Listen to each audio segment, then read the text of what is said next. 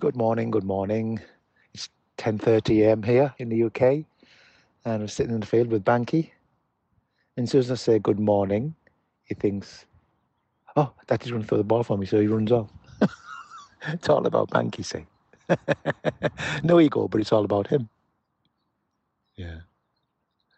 So this man, this farmer, goes to the Buddha. I hope you can hear me okay, by the way. It's a little bit windy, but uh, let's try.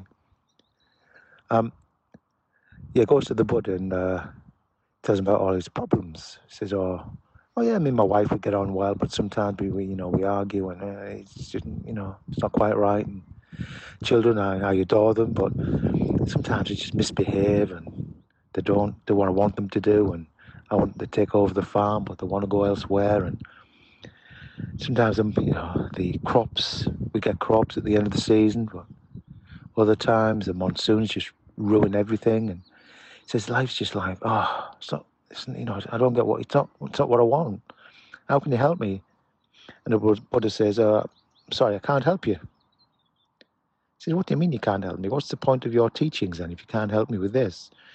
And the Buddha says, well, look, every human being has 83 problems. So I can't help you with the 83 problems. And the farmer says, well, yeah, great. So what are you doing here then? Go away if you can't help me. You know. Says, well, look, I can't help you with the 83 problems, but I can help you with the 84th problem. oh, what's that? What's that? It says, look, the 84th problem is we don't want to have any problems. Or rather, we expect not to have any problems. And expectation makes us feel like a victim. We expect life to give us what we want, and it doesn't. So we feel like it's against us. So, you know, sure, one or two problems shift and, and, and, and are resolved, but another problem comes and takes its place. And we can all verify that by our experience, can't we? You know, you oh yeah, I'm just got a plain sailing now. Here we go now, and then a, a storm comes. Oh, what's that? From left field, unexpected, and we all experience that. You, you don't get what you want for very long, but that's that's really the problem. So in in effect, there's only one problem: not expecting problems or expecting life to go the way I want it to and it's the it's the degree to which we hold to that belief, that wanting life to go the way I want it to. Another part of the Buddha's teaching is that it's it's not the wanting so much that's the problem, it's how we cling to it, it's how strongly we hold onto that view. The view itself, wanting life to go well, that's fine. You know, because when we grasp onto something, when we cling onto something, we're not relaxed. If I expect Banky to be a certain way and he isn't, and I really want him to be a certain way, I, I'm going to experience tension and frustration.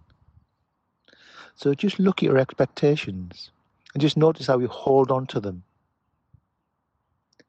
how you cling to them. That's the key. Just notice, oh, there we go. It makes you tense it makes you stressed. It's not good for relating to people or Banky or your cat. yeah. Or your plants. You expect them to do this, and why aren't they coming through? I'm just experiencing that. yeah. Have I done something wrong? So, so yeah, and even a, an even deeper view is that life should be free from pain. And pain is inevitable. Some pain is inevitable. Suffering isn't. Suffering is what we do. And um, I've talked more about this in the, the Two Daggers message, which is on YouTube. If, if, if you haven't listened to it, you can go to YouTube and listen. They're all on there. So, there you are. There's the farmer who was expecting life to go his way. Sorry. life is king. Okay. Bye bye.